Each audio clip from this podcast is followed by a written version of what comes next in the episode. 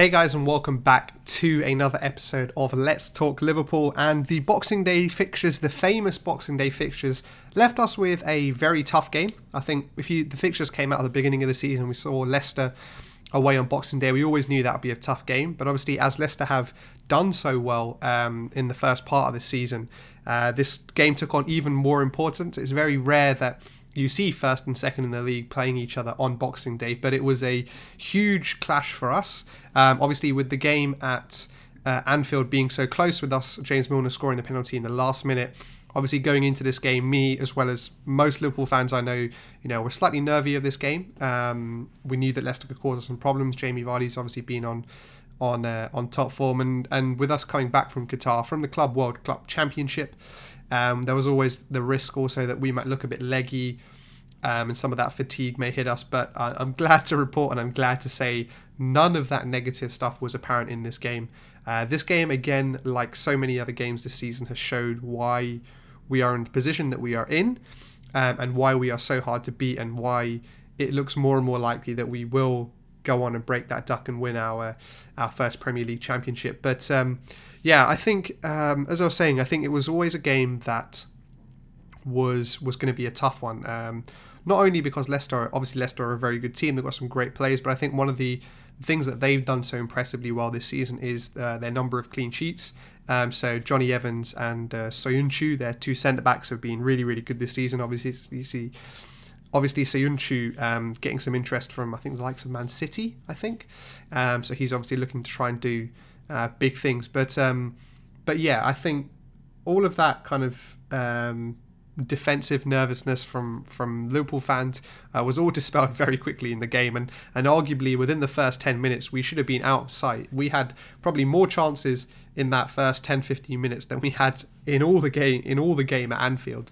Um, but uh, we were just unable to take it. I think for me, the Mane one was the the, the best chance. Um, there was a crossing from Salah from kind of the edge of the box on the right hand side, uh, just cutting in on his left foot, and, and Mane kind of ran towards the ball, but decided to almost try and flick the ball in with his left shin uh, rather than even go with his right foot, uh, which was was kind of very strange and very awkward. But I, that's kind of Sadio Mane's style.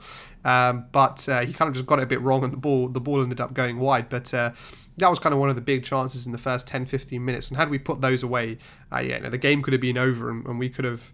Uh, possibly tried to see the game through. Obviously, that would have been very difficult, but we had the chance uh, very early in the game to to go ahead and, and dominate right from the outset. But uh, we did end up we did break the deadlock in the first half, um, and it was down to a yet another assist from Trent Alexander-Arnold. This time picking the ball up kind of on the left hand side, um, coming inside onto his right foot and whipping a beautiful ball into Firmino at the back post. Um, and what Firmino did really, really well, um, obviously to ensure he scored the goal, was head the ball down into the ground. I think many strikers there, many strikers who maybe aren't in form or don't have the confidence that Firmino has, would maybe just head the ball, and, and therefore I think Kasper Schmeichel probably would have a better chance of saving it. But because of the way Firmino headed it into the ground, it made it very, very difficult for Schmeichel to um, to get to the ball, uh, which kind of almost just guaranteed a goal. So that was great play from both Trent, obviously, to get the get the ball into the box, but also then from Firmino um, to make sure that Kasper Schmeichel had no chance. Um, and I think the second half is is I guess where we really turned the screw. Um, they were obviously behind, and because of the gap we had, you know, they had to go for it. They had no choice. Um, I think Brendan Rodgers probably set them out a little too negatively. I think, uh, even in that first half, although we only scored the one goal. We were by far the dominant team, and there wasn't many. I, I can't, for the life of me, remember any real chances they had in the first half. And I think, um, yeah, I think they just maybe sat off us a little bit too much, and I think they probably could have um, just gone for the gone for a little more high energy against us, uh, particularly with us coming off the Club World Cup. But but yeah, definitely in the second half we we turned up the volume on our game, um, and obviously with and there's one player in particular for that. You all know who I'm going to be talking about, and that is Trent Alexander-Arnold, um, and absolutely bossing the game for that right hand right hand flank. And it's very it's, it's weird because he almost plays like a right wing back, um, with Henderson kind of dropping in, and then and then Gomez kind of covers that space.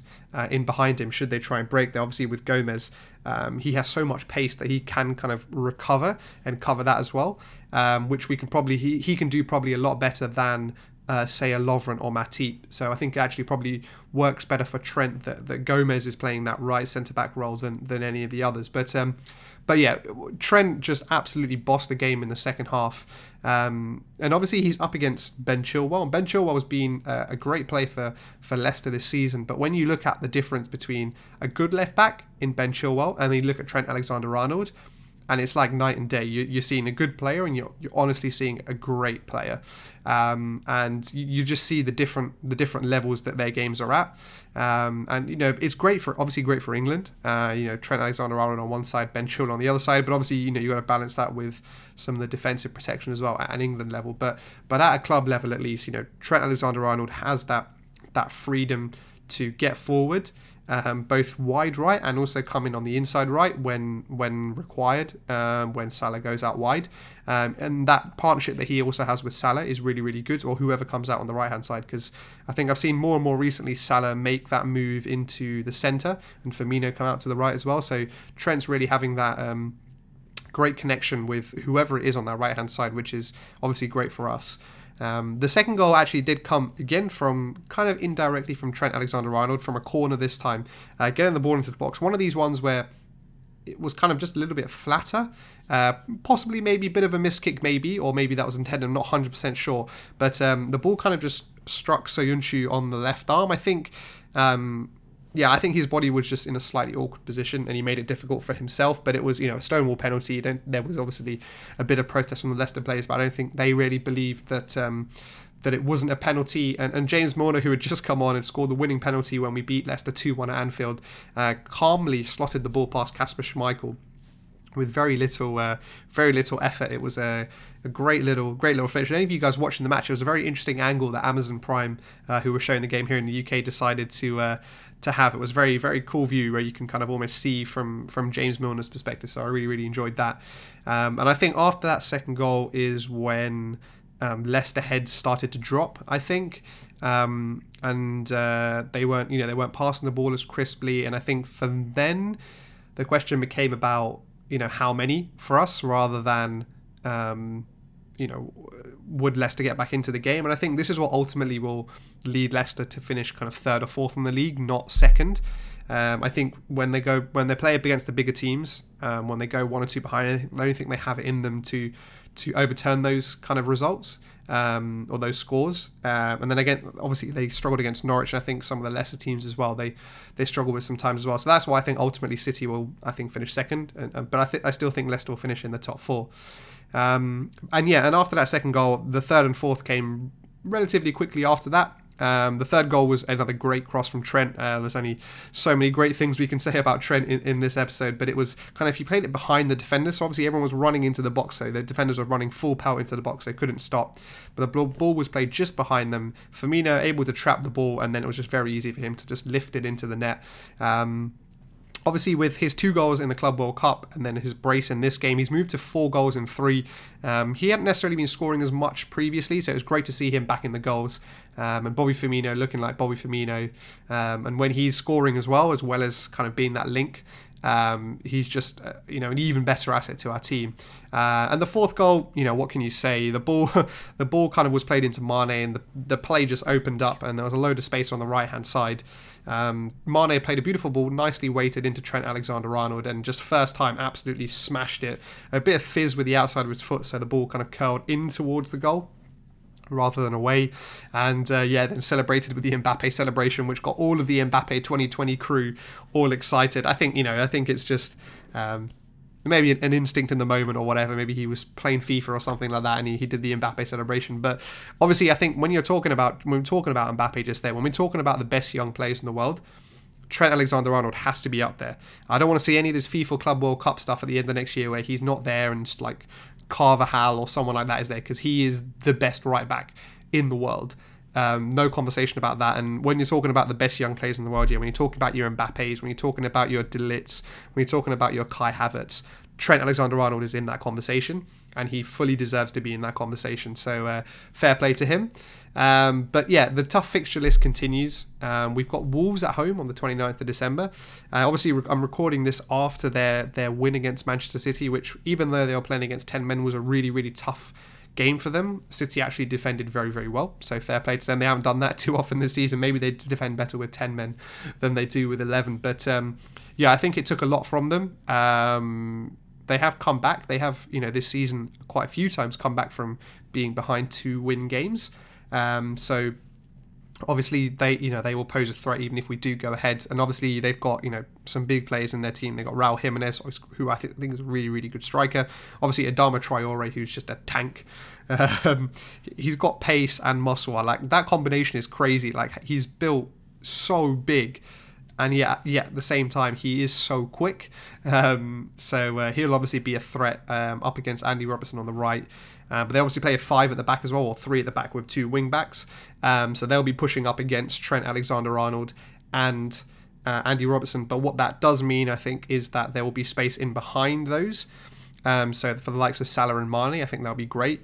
Um, and then obviously as their three centre backs then get wider, um, that leaves then more space in the midfield for Firmino and runners from midfield to to to fill those gaps uh, when we're going forward. So I'm really positive about um, uh, the game. Obviously, at this moment in time, we just don't look like losing any games. Um, but Wolves are a great team. Uh, and as Klopp and the players have said, you know, we're looking one game at a time, looking to just put in our best performance in every single game. I think there will be some rotation. Uh, I would expect the likes of Origi and Shaqiri to come into the team, maybe even James Milner.